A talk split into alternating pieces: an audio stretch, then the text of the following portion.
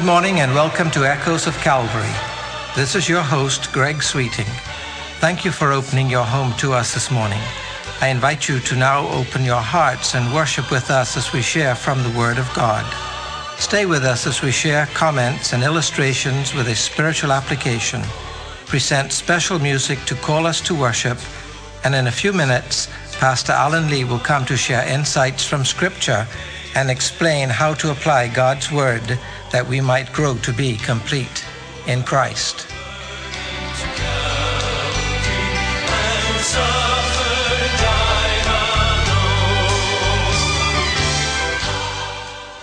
Looking at a list of songs on a particular album yesterday, I noticed one of the songs was entitled Locked Out of Heaven. Now, this was not a religious artist, and the songs would not be considered spiritual, I suppose, in any way, shape, or form.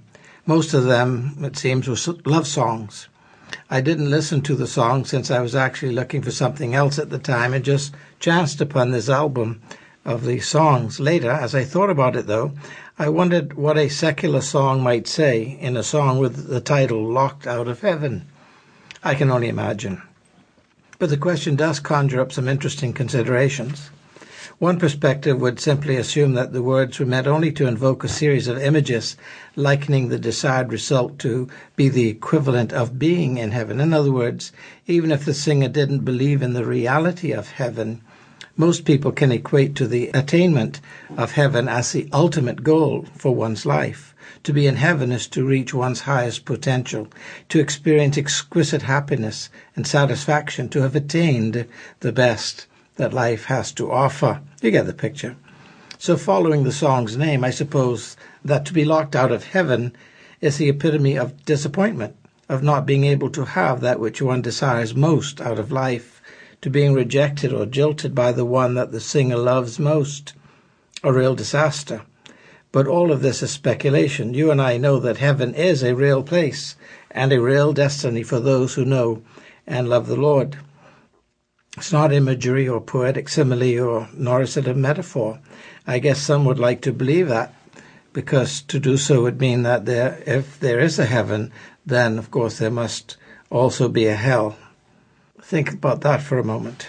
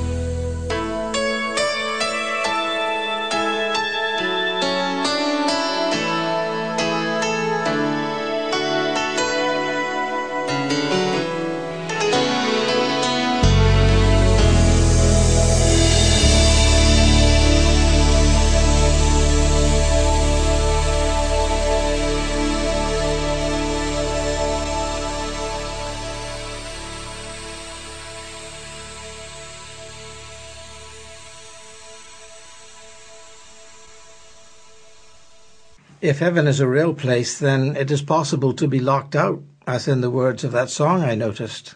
Of course it is. In a manner of speaking, it is quite correct to say that one can be locked out of heaven, not in the sense of having been there left and now wanting to return, only to discover one has left the key, is locked out, but in a sense of not being allowed in, of realizing and having to accept that heaven is a place that has been reserved for those who are destined to enter. I guess this is why the stories about St. Peter standing sentry to the so-called pearly gates came into being so long ago. One had to check in with St. Peter to gain entry into this most exclusive and glorious place, a place where God is. Many jokes have been written about trying to make it into heaven, which is really unfortunate because we are addressing a very real, critical situation. Your invitation and authority to enter heaven one day is nothing to be light about. There was a price paid for each person who will enter heaven. Jesus died to make it possible. The robes that we wear are white as snow because they've been washed clean by the shed blood at Calvary. No eligible blood brought believer will be locked out of heaven. Only those who have not bowed the knee to accept Jesus as their personal Savior and Lord, these will not be able to enter heaven at all. Some will try claiming to have done things in Jesus' name, but he will tell them to depart for he never knew them. They will effectively be locked out of heaven. Consider the analogy I've been sharing with you this morning and make sure that you will not find that you have been locked out of heaven. And now, with this message for today, here's our pastor, Alan Lee. Good morning. I want to continue today with the subject, the absurdity of the cross that we started last time. I want you to continue to think with me about this very important subject. Now, last time, uh, answering the subject of our last message, Who Killed Jesus? we concluded from Scripture, both the Old and the New Testament, that in the final analysis it was the Father who killed him, in the sense that it was he who, by divine design, offered him up as a sacrifice.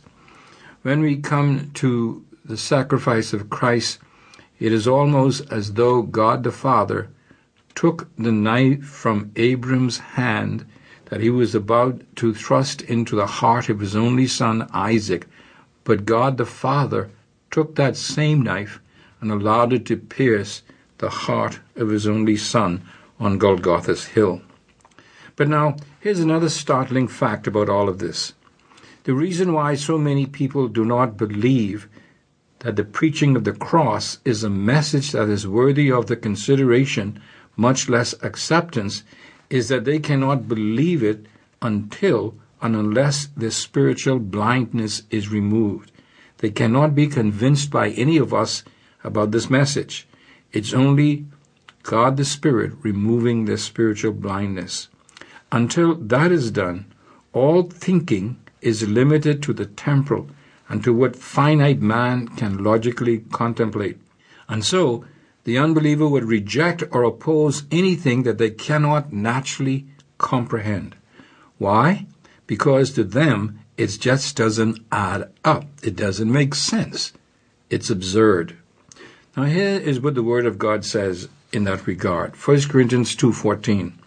The man without the spirit does not accept the things that come from the Spirit of God, for they are foolishness to him, and he cannot understand them, because they are spiritually understood or spiritually discerned.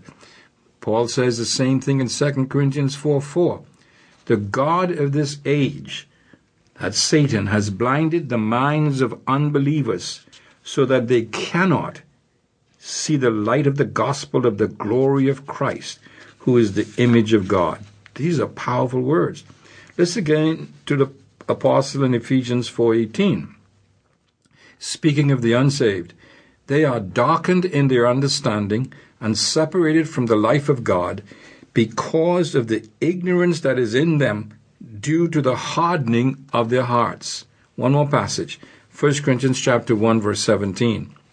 For Christ did not send me to baptize, says the Apostle Paul, but to preach the gospel, not with words of human wisdom, lest the cross of Christ be emptied of its power.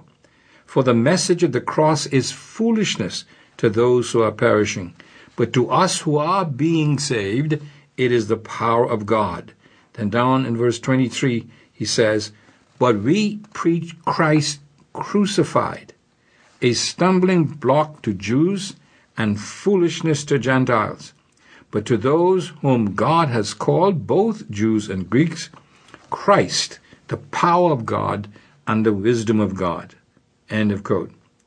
So God is saying eternal life for sinful man made in my image is received by placing faith in my Son, who, and because of the fact that he died on a cross by crucifixion.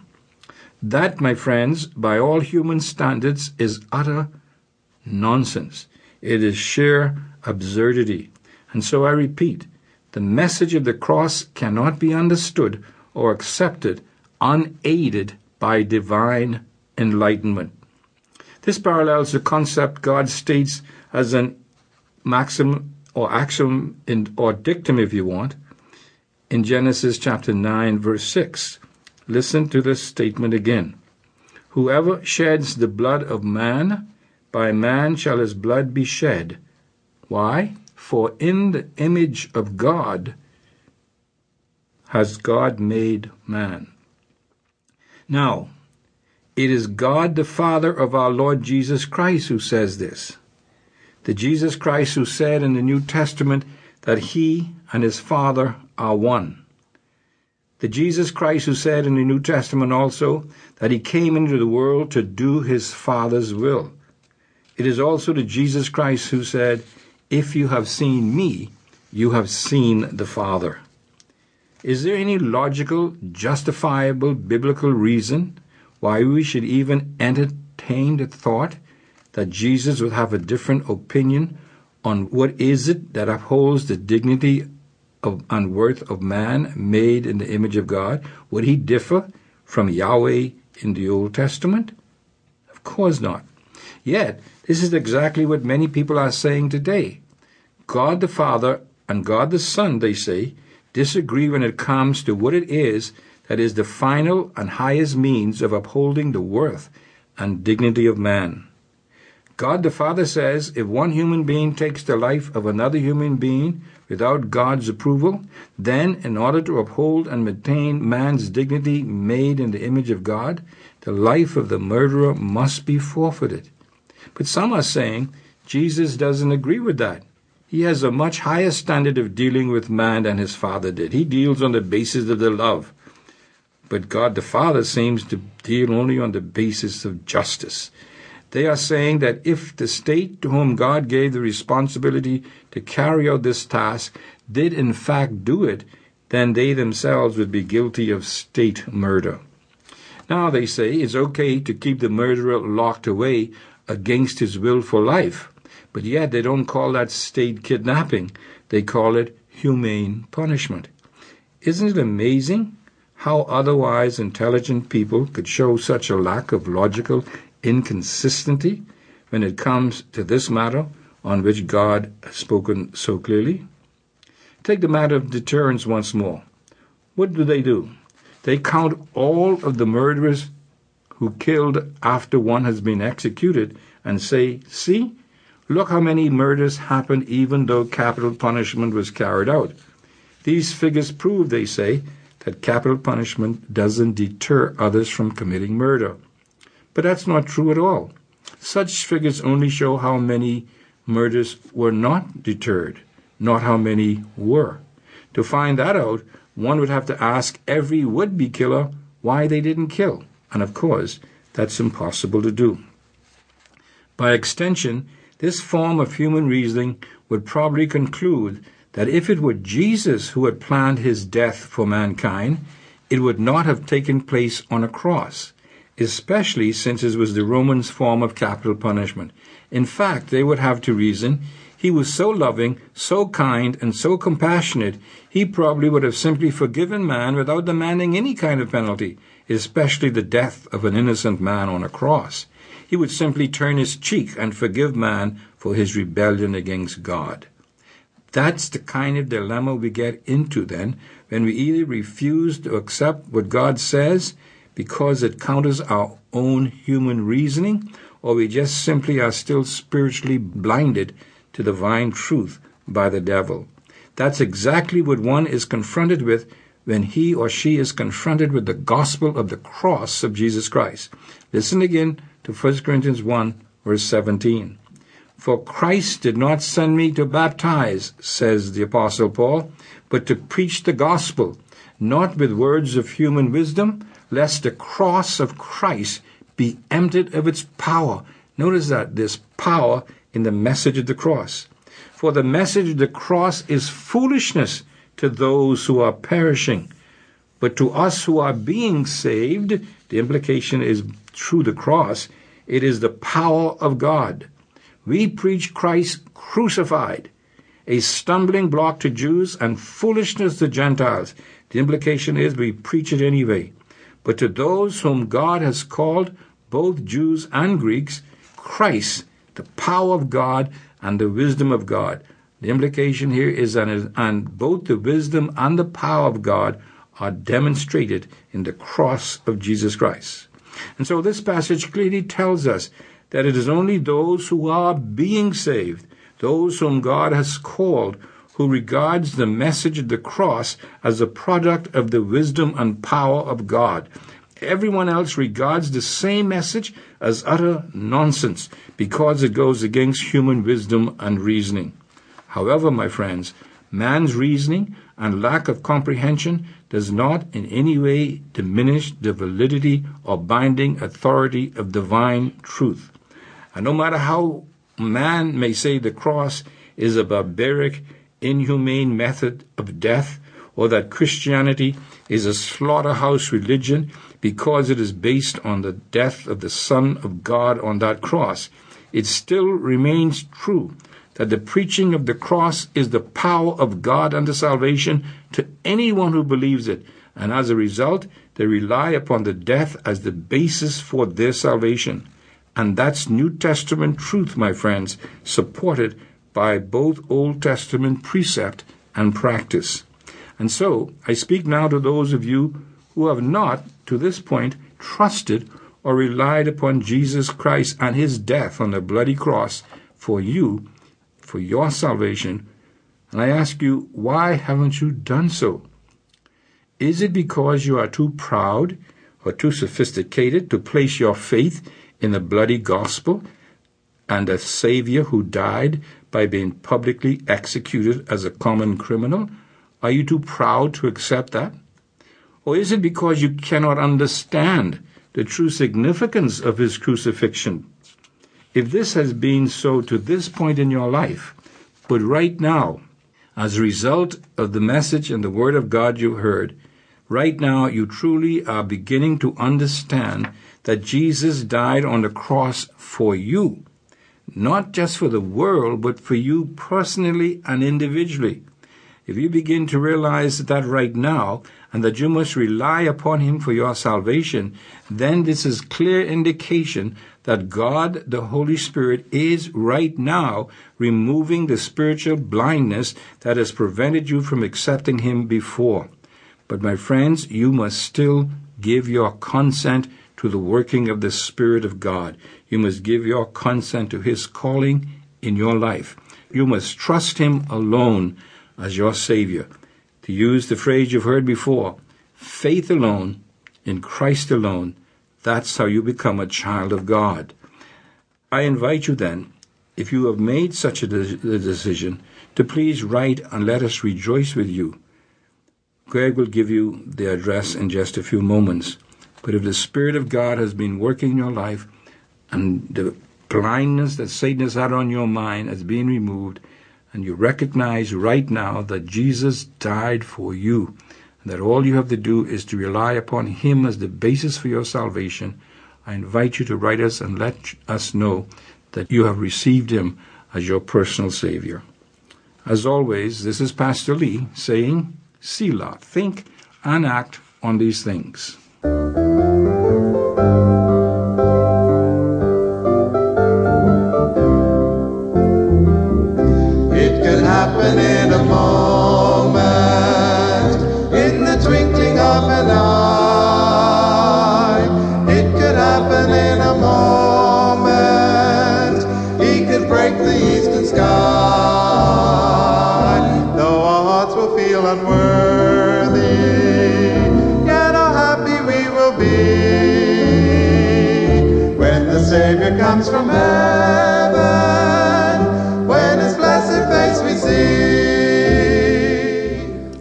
Have been listening to Echoes of Calvary, a radio ministry of Calvary Bible Church in Nassau, Bahamas.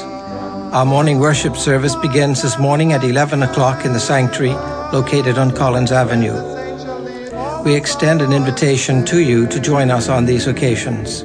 If you would like to contact the church or Pastor Lee, address your letters to Echoes of Calvary, Post Office Box N1684, Nassau, Bahamas. And so we come to an end of this broadcast. I invite you to think about the message this morning. Consider the one who is our Savior and Lord. Grow to be complete in Him. And remember, as echoes from Calvary stir in your heart, keep listening for that shout Maranatha, the Lord is coming soon. There forevermore to stay.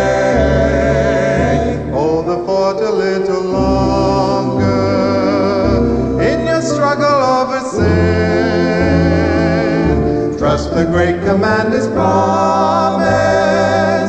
He will surely come again.